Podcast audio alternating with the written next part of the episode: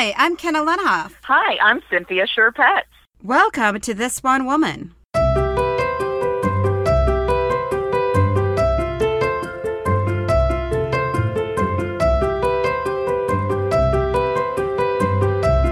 We are a monthly variety show at the Hop Leaf in Chicago. It's the fourth Monday of every month, and for each of our shows, our performers are inspired by a famous woman that was chosen by the audience the month before. This month's Woman of Honor is Meryl Streep. Look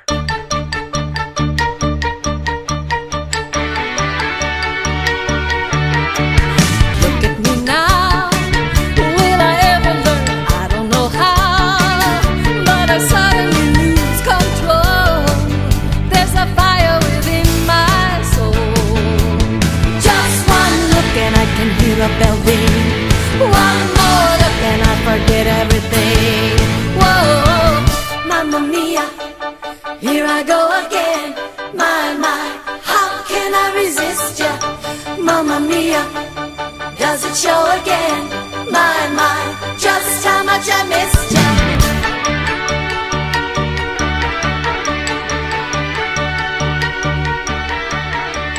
So, for our Meryl Streep show, we actually performed it at Pressure Billiards, which is just north of the Hop Leaf, where we have our show normally.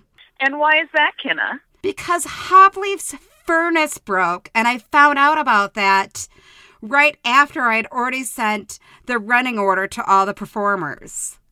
Luckily, And this furnace broke like on one of the warmer days of winter, right? Oh, completely. It broke on the s- Sunday um, before our polar vortex that hit on the Tuesday. And the day of our Meryl Streep show was actually a snowstorm as well. But I didn't want to cancel the show because I knew for like the next few days everybody was going to be stuck inside. And it's Meryl Streep. No one cancels Meryl. Yeah. No one cancels Meryl. And the show must go on. We are professionals. Oh, it must. Then must go on. So luckily, Aaron Ellsworth, who's performed in our show in the past, is a manager at Pressure Billiards, and he offered up his space for us to do the show. So That's thank awesome. you. Thank you, Aaron. Thank you, Aaron. Thank you, Pressure Billiards, for having us there. Um, obviously, we're going to be back at Hop Leaf. Um, And it'll be nice and toasty. It'll be nice and toasty because they got a brand new furnace up the stairs. Up the stairs versus upstairs. I don't know. Oh, Meryl. Meryl, Meryl Streep. I have so many thoughts about Meryl. I'm excited to discuss the performances and get into all the nitty gritty of Meryl. Our first performer of the night was Natalie Green. Oh, yay. Natalie has performed with us before. It's always fun to have her. She is such a ball of joy. I love when she performs with us. Natalie is an improviser and a sketch um, performer, and she's getting ready to produce her own sketch show this spring. So keep your eyes open for Natalie Green. And here's Natalie. Thank you, uh, everyone, for having me on this very cold Chicago uh, winter evening. Uh, this was a discovery process for me, and I'm pleased to share my findings with you guys. Meryl Streep was born Mary Louise Streep on June 22, 1949, in Summit, New Jersey. All you need to know, for obvious reasons, is she had parents. I kid you not. The first video I decided to watch regarding her life introed with letting me know that she is a seven, seven times removed descendant of William Penn, the founder of Pennsylvania. of course. I always get led down a, rap- a rabbit hole, and this wasn't any different. In case you were wondering, because I was, Bill had slaves, and he was cool with slaves, kind of like all the other folks who found land in America. My reaction, I admit, was a bit closed minded. Like, great. I'm about to learn more about another proud white woman who see things from a different perspective, maybe, and preaches equal rights. Cool. Kind of like our government, except the government is more the opposite of that. At that moment, I decided I wanted to know more about how we relate to one another. So through my discoveries, I found I, I found so many great things about this phenomenal woman that we know as Meryl. Aside from her possibly turning a blind eye on Mr. Weinstein, ew, and saying everyone is from Africa, we we are forgiving, but you know the black community was not feeling that one. But I understood what she was putting down though, so I can relate. So I need some help from you guys. I'm trying to discover how I relate to Miss Meryl Streep. So when I say how I, when I say I can relate, I need you guys to say how do you relate, and I will move forward with explaining you how I relate. Cool, we got it. All right. So, um, despite Meryl's aka Mary's frizzy hair and big glasses growing up, she has always been quite popular and a performer. She was she was in school plays and at one point wanted to be an opera singer. She loved the stage. I can relate. How can you relate? Y'all dope. I see y'all. I too had bottle cap glasses and frizzy hair until I got a perm and a relaxer. on separate occasions, of course. And I too love to be on stage. But like Meryl says, the glasses and the hair don't make the person. At age 26, Meryl had her first a- her first acting debut, and she hated it. She wanted to quit acting because she wore a bad wig and didn't want to appear on TV like that. Girl, I can relate. How can you relate? I tell you, I ain't leaving my house without these naps intact and these edges laid. This is how you know she had black friends because she probably knew how they ha- they would drag her ass if they found out that her wig wasn't intact. I know the struggle. Trust me. So, after attempting to give up on her dreams, Meryl applied to law school. But on that on the day of her interview, she overslept. Child, I can relate. How can relate? I'm about to lose my job tomorrow because I overslept for a job for five years I almost gave up my dreams for. I will be an actual starving artist, guys. Yo, this is a little bit too real for me. Meryl instead went to Yale, but found out quickly she liked stuff and she needed to pay and she needed to pay for that shit along with school, so she had to get to the grind. I can definitely relate, Meryl. How can you relate? Well, I too went to college and I was broke as fuck, so I had to go back to work. But I like I sorry, I was broke as fuck, so I had to go to work but I liked work more. So I said, fuck school. Not quite the same. Uh, that one was a little bit of a stretch, but it's my relatable experience, not yours. You gotta grind for what you want. I know how to hustle, so she clearly knows how to hustle too. $95 million net worth, the proof is in the pudding, baby. Let me tell you. After college, Meryl went on to do so many movies. Her discography is absolutely insane, and I can't believe she's human. She's only been turned down for four roles in her career. Does she even know what rejection is like?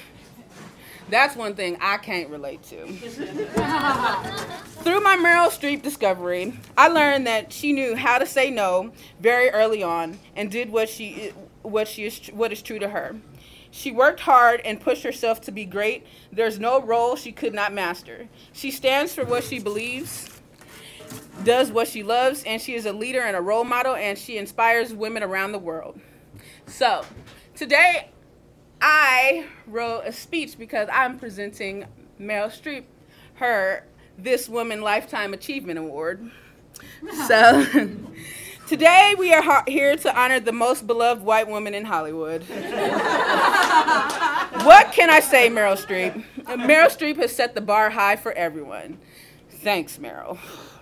The game is pretty hard as you made it look easy. Meryl is arguably the best actor of our generation, with the ability to transform into any body of work to become the vessel for other people's stories and relatable to a lot of people's lives. Meryl has proven time after time that she is a bad bitch or a phenomenal woman, whichever suits you best. She doesn't take no shit from nobody. She does what she wants to do, how she wants to do it, and she sticks up for what she believes. And she does it with so much grace. She has the confidence to embrace mistakes and the courage to change the world. She's filthy fucking rich, and as the most nominated actress, Meryl is killing the game, and she has proven that only death could stop her. In the words of Meryl, we will have much to thank this president for because we will have woken up to how fragile freedom is.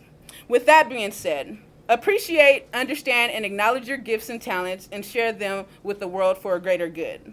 Ladies and gentlemen, without further ado, I present you this One Woman Life Achievement Award to our beloved Meryl Streep.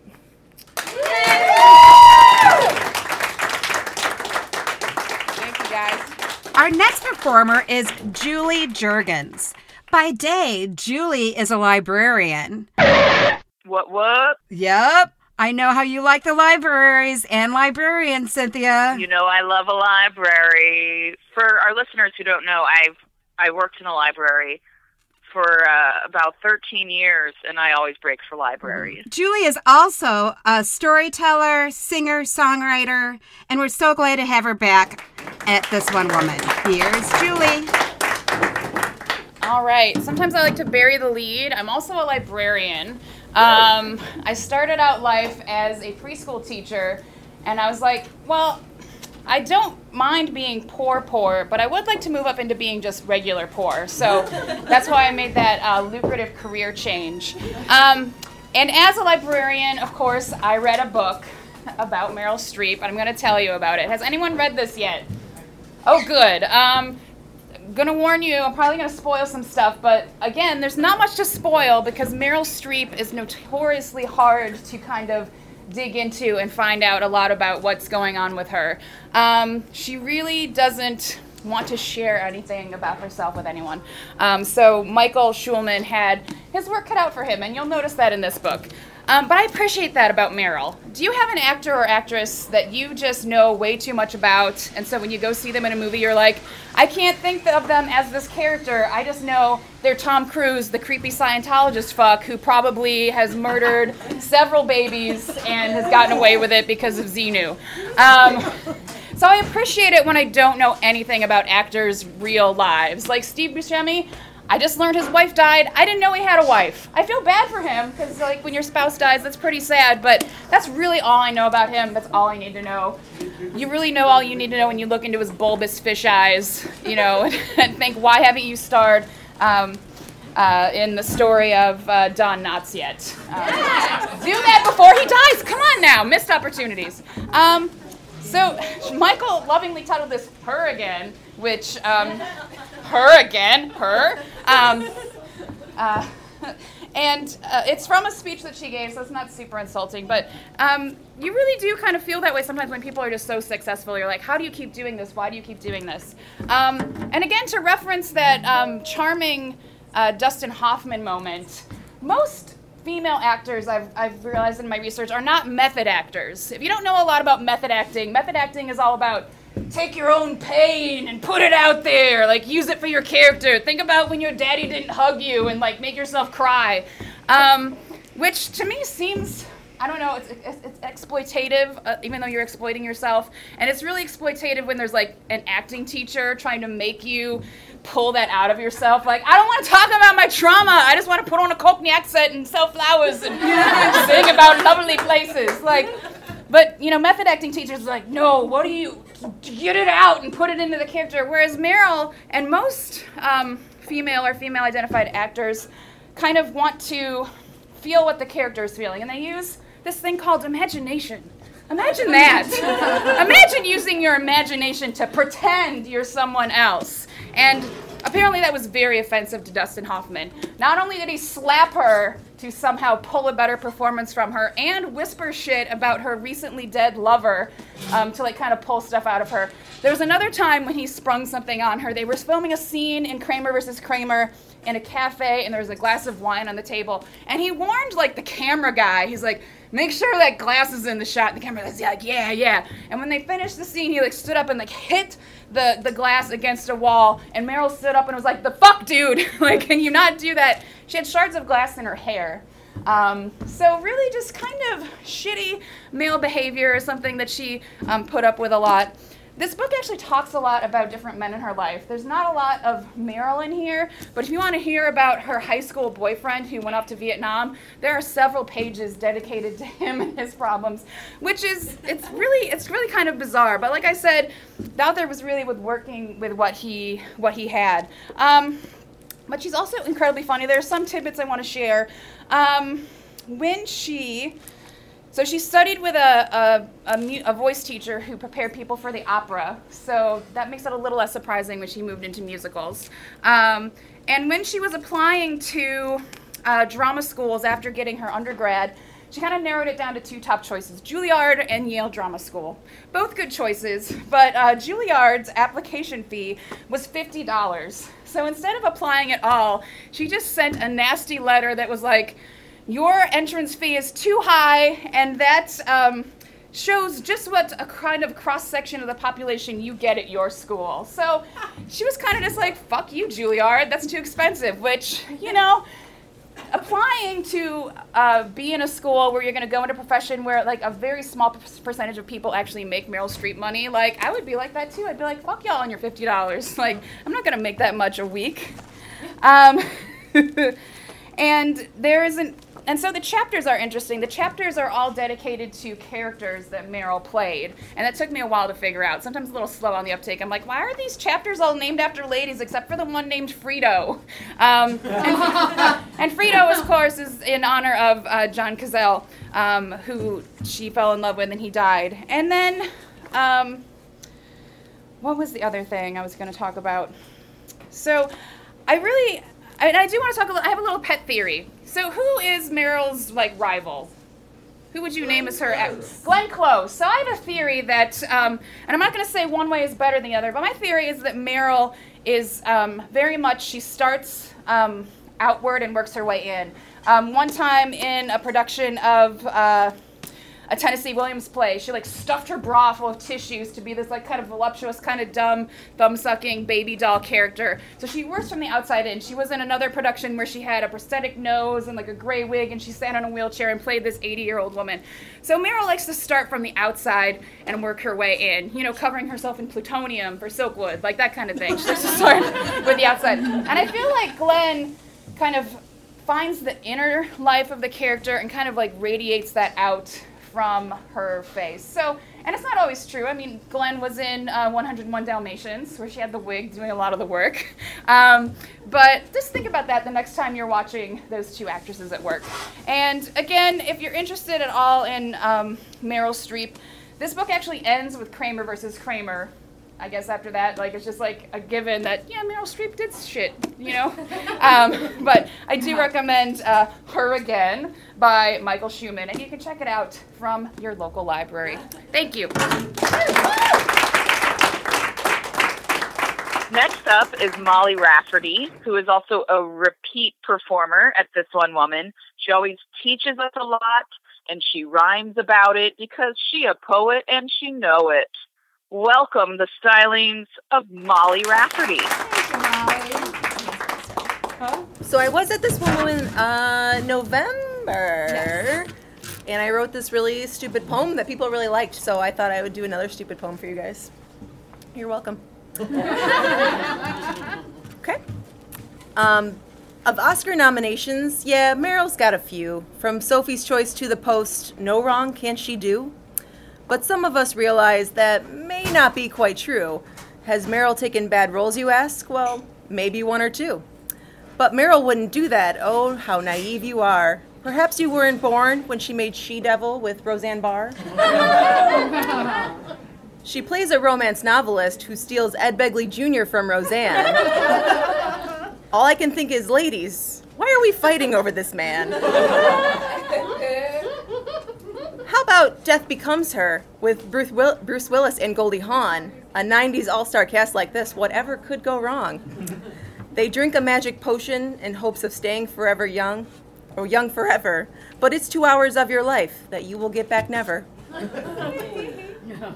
Of Emmy nominations, yeah, Meryl's got a stash. But can we talk instead about Ricki and the Flash? We're supposed to believe she's a rock star because she's wearing leather and some braids. I'll come right out and say it. It's the worst she's ever made. In Nancy Meyers, it's complicated. Meryl plays a senior who fucks. But in my opinion, it's not complicated. This movie just sucks.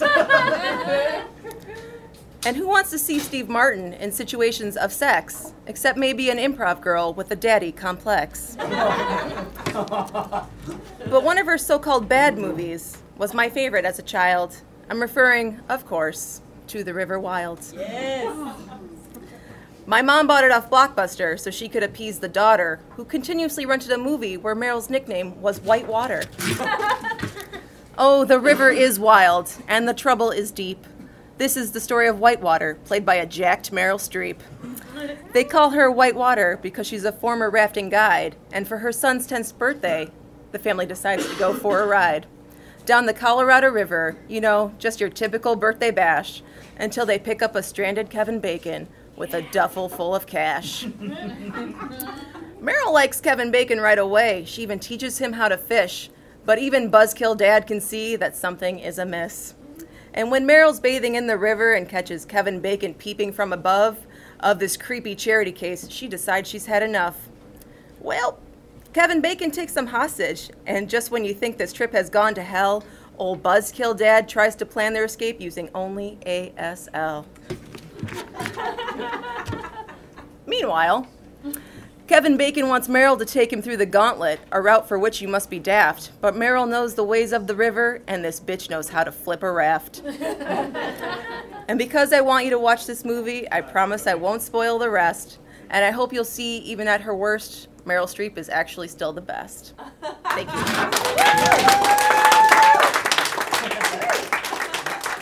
Hey, Cynthia. What's the most Portland thing you've done this month? Well, just the other day, I performed at a storytelling show that was outdoors on the riverfront, and it was during the Portland Winter Light Festival. So there was a sculpture of a giant human heart that was also, um, it had fire inside it. I'm like, is it, do you call it a fire pit? It wasn't really a pit because it was a heart. Anyway, so I told a story next to a giant flaming heart and next to the river. That sounds pretty Portland, right? That sounds really Portland. it was really beautiful and magical, and I recommend to everyone that they participate in or go see the Portland Winter Light Festival next year when it rolls around again. Ah. And the other most Portland thing I did was uh, watch the city get shut down when there was a tiny bit of snow, which, as a former Chicagoan, I have to, you know, I take that with a grain of salt because I know what you guys were going through these last couple of weeks. I know. Oh, so basically, the whole last month has been very Chicago weather. You know, we had um, the night of that we did our Meryl Streep show. We had a snowstorm. The next day, a polar vortex started for two days, which is like sub-zero, negative fifty degrees Ouch. Fahrenheit. Really, really cold. It's the one time I was like, "Hey, guess who's glad that she doesn't have a job? Can stay inside." Um, I'm still unemployed. If anybody knows of work for me, please let me know. Um, but yeah, so we had the polar vortex, and then the following weekend basically went up to like 40 degrees. So we had like a jump of like 100 degree weather, Oh my gosh. you know? Yeah. Other than that, we have an election for mayor and alderman, our local elections, um, in 11 days as of today's recording. So I've been trying to get involved in knowing who to vote for, which let's be honest, having an, a local election in February in Chicago is a really bad idea. Yeah, that's like asking for low participation. Exactly. Oh, I also over here in Portland read about how Alderman Ed Burke was finally arrested. Ah, so much is happening. And then that the led city. me to an article about all the various aldermen who have been arrested over time. And there's a lot of them. And I was scanning for my former ward, the 46, and no arrests there. All right, let's hear it for the 46. 46th, the 46th ward. My alderman in the 40th ward is a big Ed Burke, you know, supporter, friend, and all that. And um, there was a poll after Ed Burke got arrested, like who do you want to see arrested next? and they listened like they listed. Um, my friend Renee sent it to me, and they listed like Mike Madigan, my alderman, um, and a couple other people. I chose my alderman, That's and a I was like, very Chicago poll. Who do you want to see arrested next?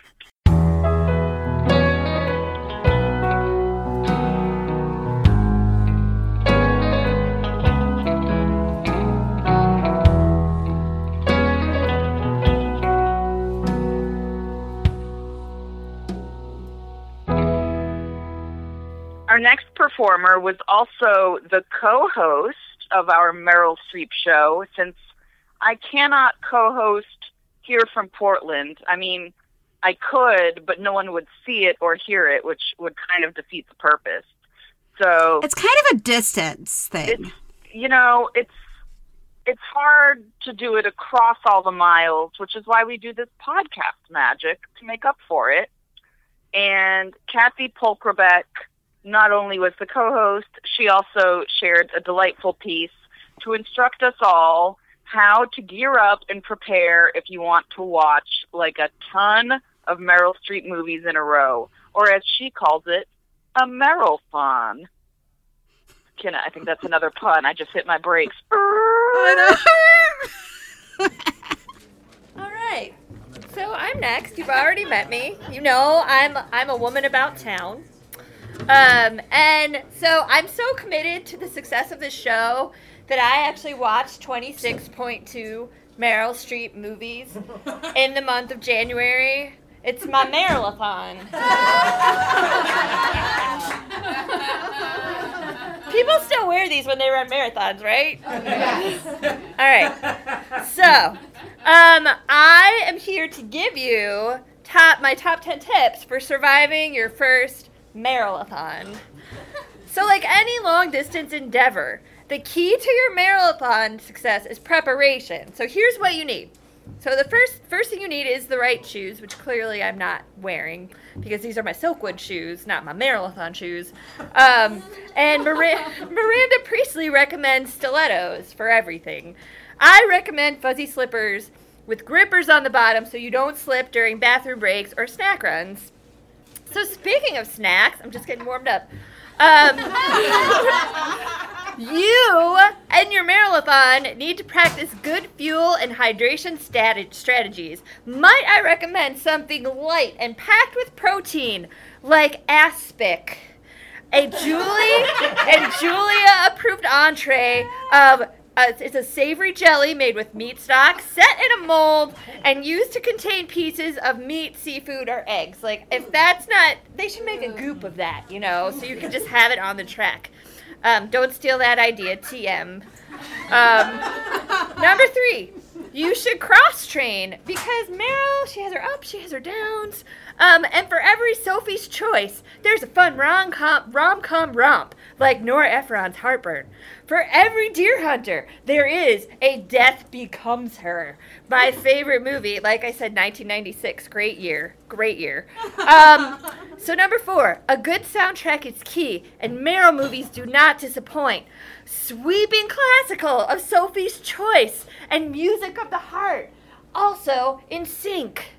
Um, John Williams, River Wild, Broadway, The Bridges of Madison County. Yes, it is a musical. Um, it was on Broadway. Mamma Mia, Into the Woods. If you're into country, Prairie Home Companion, Postcards from the Edge, and if you're into rock and roll, don't miss the soundtrack of Ricki and the Flash. Um, So number five took a while. Took a while. Know the terrain because knowing the terrain literally saved Meryl's life when Kevin Bacon kidnapped her family and makes her guide them through the wild rapids of the River Wild.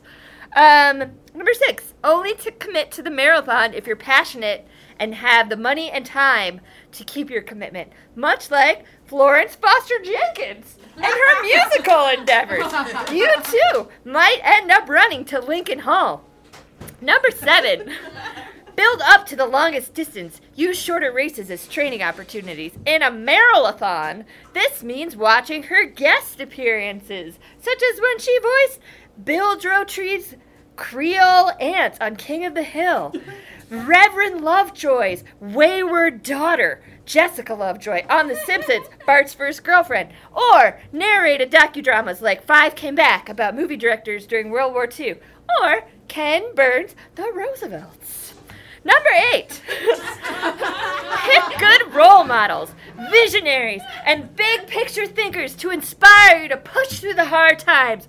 Katharine Graham, Margaret Thatcher, Karen Silkwood, Emmeline Pankhurst, um, and Ricki and the Flash. You know, it depends who you want your role model to be. Number nine, be aware of technological innovations that might help track the progress of your marathon. For example, an Apple Watch, a smart TV, or a tiny implant in your neck that allows someone to voice control your actions. Much like, or, sorry, voice control your actions, whether that be implementing a strict viewing regimen of Meryl Streep movies or overthrowing a government, like in The Manchurian Candidate. Then finally, if you find yourself hitting the wall at mile 26, find someone to give you an invigorating slap without warning or consent, just like Dustin Hoffman in Kramer versus Kramer.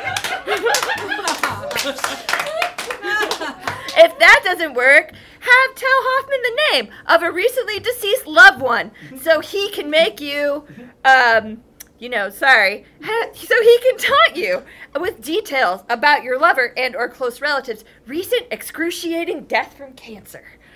So, those are the keys to your marathon success. It's almost February. No one's going to leave the house anyway. So, have at it.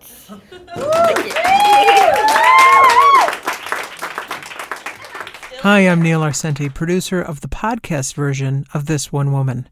If you're enjoying this, come and see the show live and for free every fourth Monday of the month at Hopleaf, 5148 North Clark Street in Chicago. For more information, check out the website at thisonewoman.net or like us on Facebook. And now, back to the podcast.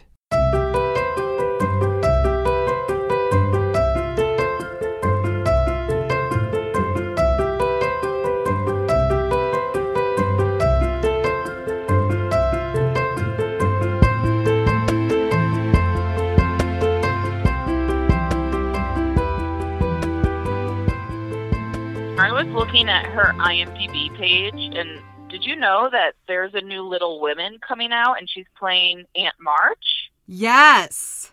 This is the first I've heard of this. I feel like Meryl Streep as um, one of those actors that started as such a young woman and has continued to work throughout her life and career. Like if you look back at um, other movies, which um, Kathy talked about during her marathon, like She Devil Yeah. and um, and Death Becomes Her, when she was kind of like not really being, you know, getting as many of the dramas. Um, it's also very interesting in how she's like just rolling into other things, like from Julie and Julia, you know, the Margaret Thatcher movie to The Post, and now playing Marmee. It's really interesting to see how she's done that. All right. Um, our next performer had an accompanist. Accompanist. You say that word? You're good at the words today too. Oh, I'm really good at words. I, Accompanist. to be fair, I've never been able to say that word very well. It's a good thing I don't really do musical theater. Anyway, there was a piano player with our next performer, Caledonia Olivares, who is also a return performer. She's done some solo character, she's done sketch, and this time she showed off her singing skills as well and reminded us that even though Meryl is often nominated for awards, she does not always win. So take it away, Callie, and your accompaniment.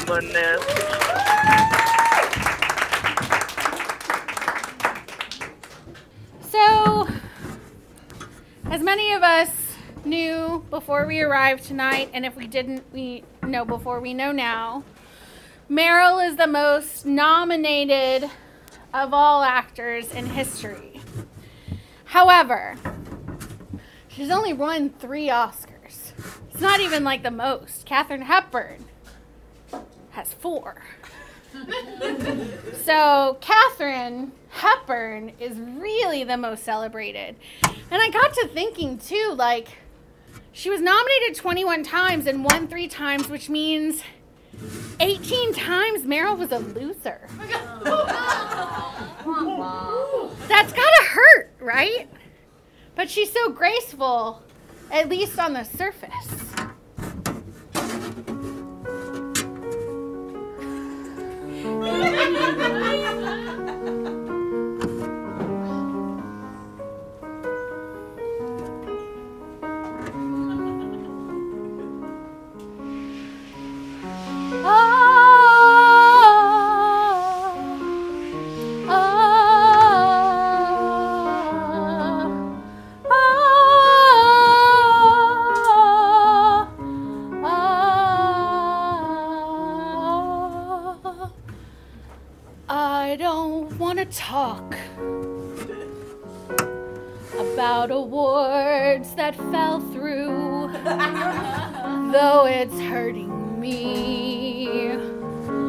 loss is history.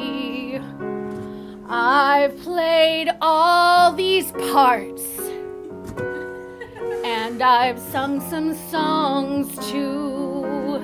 Yet I have more to say, more roles I want to play. Cause Meryl takes them all, makes other actors crawl. 18 near victories, I need more desperately. I was in front row, thinking I belonged there. I figured it made sense with talent so immense. Practicing my speech, thinking I'd be strong there. I never play the fool. I make Oscar drool. Best loser face in town. Smile gently, never frown. When someone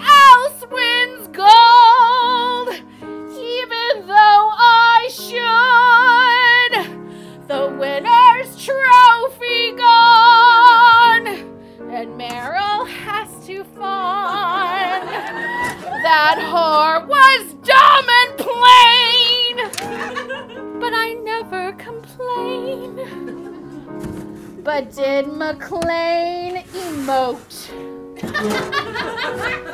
like I did in Silkwood? Could Page match me in depth? My gravitas so deft. Somewhere deep inside, you must know you fucked up the year I lost to Cher in her underwear. the judges must decide, and Foster won her prize. Sarandon took a stand while Bates hobbled a man. Zeta Jones there, and Swank cut off her hair. Sandra Bullocked hard, and Paltrow shagged the bard. I don't want to talk about awards that fell through. In interviews, I'll say I'm honored anyway.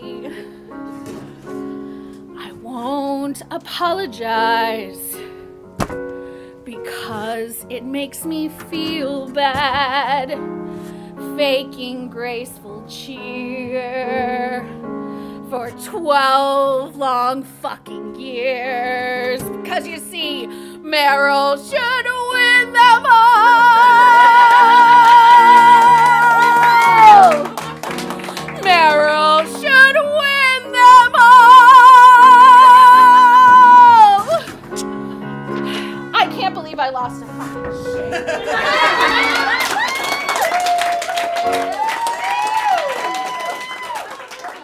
Well, it has been fun, folks, but we only have one more performer for this month's This One Woman, and it is Mr. Mark Rosenthal. Now, Mark knows a lot about movies, and he has a lot of very well informed opinions about movies, and I always get excited to hear him either propose an idea for a new movie or analyze what's going on in a movie we've already seen. And lucky for Mark, Meryl has plenty of movies to pick from. Remind me after we hear from Mark, Kenna, that I have some thoughts about the River Wild myself. But first, we'll hear from Mark Rosenthal. Come to the stage, Mark. Woo! I wonder what he's going to talk about. Yeah, all right. First of all, uh, my apologies to Molly. We have highly differing opinions on the River Wild. Uh, tonight, I come to you not as uh, Mark Rosenthal, perpetually upcoming comedian, 20 years running. I come to you not as Mark Rosenthal, former juggalo. I come to you not. I, I come to you not as Mark Rosenthal, part-time semi-amateur comedy rapper. Tonight, I come to you as Mark Rosenthal, Professor Emeritus of Action Movie Studies from the fully accredited Action Movie Review podcast, Body Counts and Beer. Yes, thank you. Yeah, here's a brief preview of our upcoming lecture about the aiming of semi and fully automatic weapons. Just spray. Moving on. So we've heard a number of wonderful things tonight about uh, about Meryl Streep. Uh, she's appeared in over 80 film and television projects. She's a recipient of the National Medal of the Arts, and she has received America's highest civilian honor, being name checked in a song from the movie Fame. But tonight, I'm here to discuss Meryl Streep's contributions to action cinema, uh, of which only one such example exists the River Wild, released, yes, in 1994 and directed by Curtis Eight Mile Hanson. Now, the River Wild, the River Wild, or TRW if you're nasty, begins like all movies do with Meryl Streep racing a train in her canoe. So Meryl plays uh, Gail Hartman, a former whitewater rafting guide and current lady, I guess. The movie doesn't really give her much of a job beyond former whitewater rafting guide and person who races trains with canoes. her marriage is in trouble because her husband works too much because the 90s. This is one of those movies that exists in a universe where all men exist uh, only either to be uh, browbeaten workaholic assholes or dangerous but sexy psychopaths. There's only one middle ground Benjamin Bratt. That's it. So if you're a guy, all right, if you're a guy, it's either I need to get the Flores account taken care of, or teach me how to fly fish while you fondle my muscles, or hey, I'm Benjamin Bratt. That's it. Those are your only choices. Uh, now, Gail's taking a rafting trip for her son's birthday. Her son is named Rourke, which I know what you think when you hear that, and contrary to what it sounds like, he is not a 50 year old accountant. Now the dad can't make it uh, because of man that Flores account ain't gonna take care of itself, you know. At the river, Galen Rourke, who again is not a tobacco lobbyist, meets Wade and Terry, uh, two idiot goobers who are just along for the ride on the river. Terry's played by John C. Reilly, pretty great early young role for him. And Wade is played by two actors, actually Kevin Bacon and Kevin Bacon's casual horniness. Every single word that comes out of Kevin Bacon's goddamn mouth in this movie sounds like he's in the midst of an hours long edging sesh. And just before Wade can staregasm his way into Gail's heart, oh, what do you know? The dad shows up. Is it because he, he finally realized that his son's birthday is more important than work? No, he brought his fucking Flores account with him. that shit needs to be in order. So all these idiots end up linking up on the river. Daddy's making like architectural pictures, and Wade, Kevin Bacon, is starting to ingratiate himself with Rourke. Again, not a junior senator from Ohio. So he gives the kid like a Lollapalooza hat to switch out for his ministry hat, which is about the most lateral move in hat switching history. P.S. Uh, for all the young folks out there, uh, if I were to describe the band Ministry to you, uh, it would be six inch nails. Um, yeah, like, like they're okay, but the whole time you're listening to them, you're like, I really wish I had those three extra inches of nails right now. Now from here, the plot, the plot of the movie, the plot of the movie's pretty basic. Not a whole lot happens from here on out. You can pretty much see every big reveal and twist coming a long way. But every time one of these things happens, the score just rushes in like uh like like the score had fallen asleep during the Flores account meeting and then had to shout out an idea so it didn't look like it was, you know, sleeping. It's just like. Oh, oh, Kevin Bacon killed the guy. Bah, bah, bah. Oh, Kevin Bacon just gave that kid 200 bucks.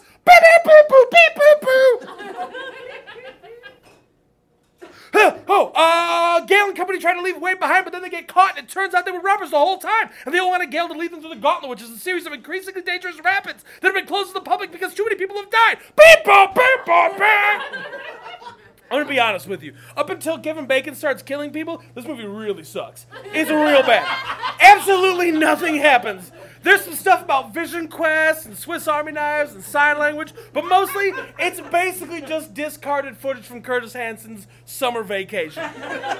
Now eventually, now eventually the dad does make a daring escape with the family dog, and he somehow climbs a mountain, traverses a very dense forest, outruns a speeding raft on whitewater rapids on foot with time enough to build a Home Alone style trap to flip the raft over to save his wife and kid.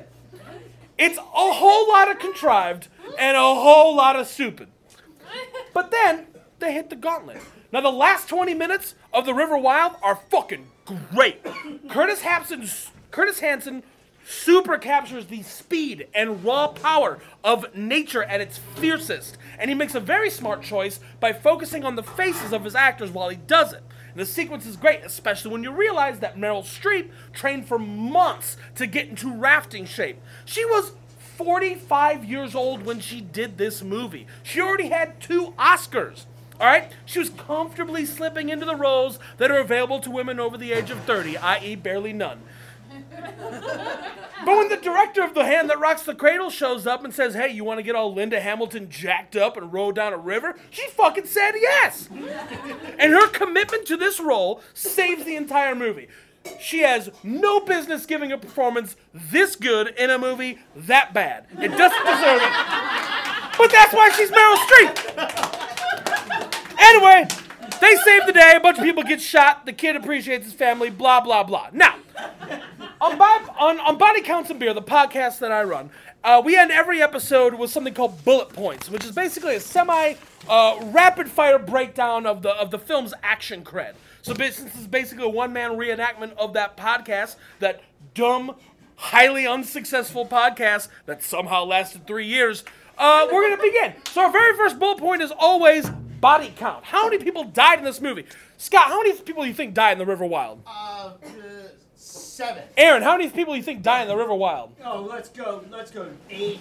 Great. Uh, uh, Kathy, how many people do you think die? Five. Five. All right, playing by Price Is Right rules, uh, where whoever goes uh, closest without going over, none of you won. It's three. three people die.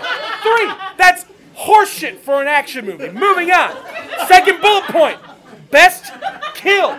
Best kill. Now, this is where we celebrate the most brutal, the most creative, the most emotionally resonant of kills. Like in Commando, when Schwarzenegger javelins a six foot lead pipe through Vernon Wells' chest, and then he literally ejaculates steam from it because he has a full on orgasm. Watch Commando. It's super homoerotic and all the better for it.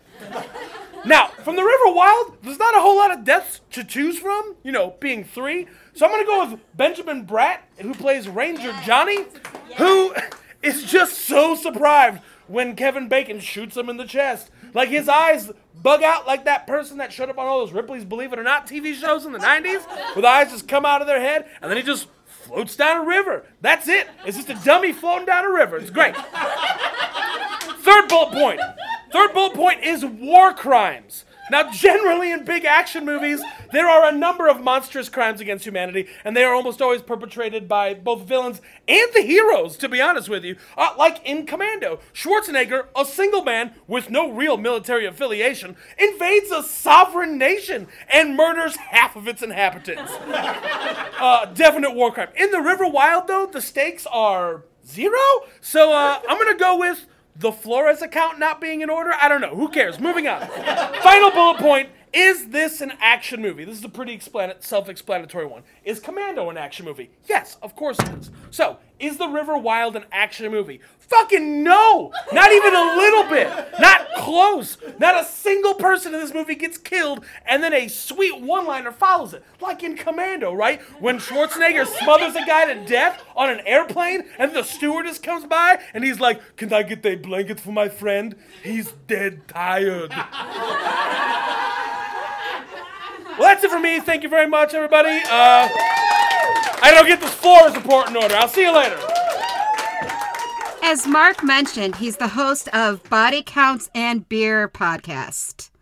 You can check him out at Body Counts and Beer. I was really glad that a couple of people referenced the River Wild because I, Kenna, have been rafting on the river where they filmed parts of the River Wild. I think they filmed it on a few different rivers per Wikipedia.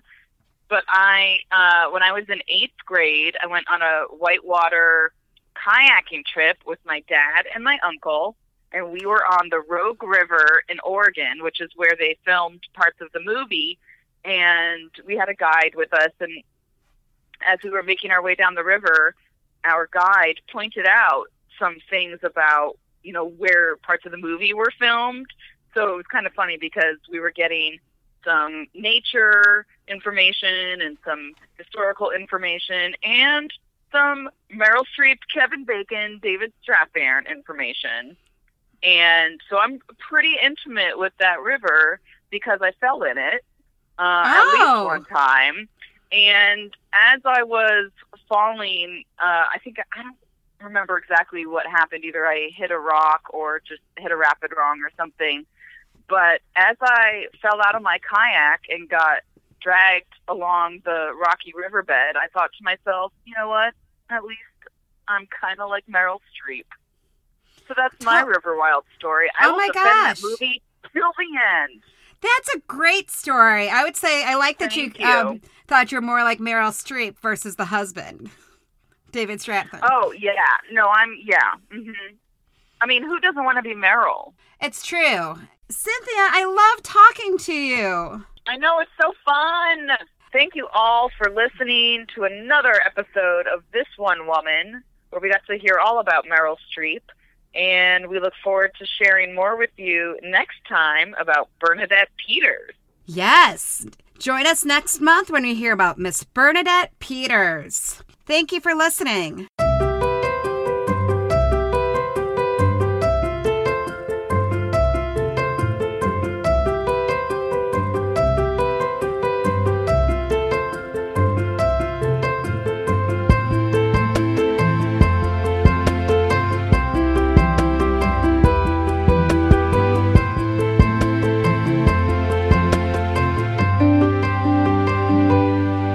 This One Woman was created and produced by Kenna Linoff and Cynthia Sherpetz, who also hosted and wrote this podcast. Music for This One Woman podcast was written and performed by John Steinmeier. The This One Woman podcast was produced by myself, Neil Arcenti. We'll see you next month.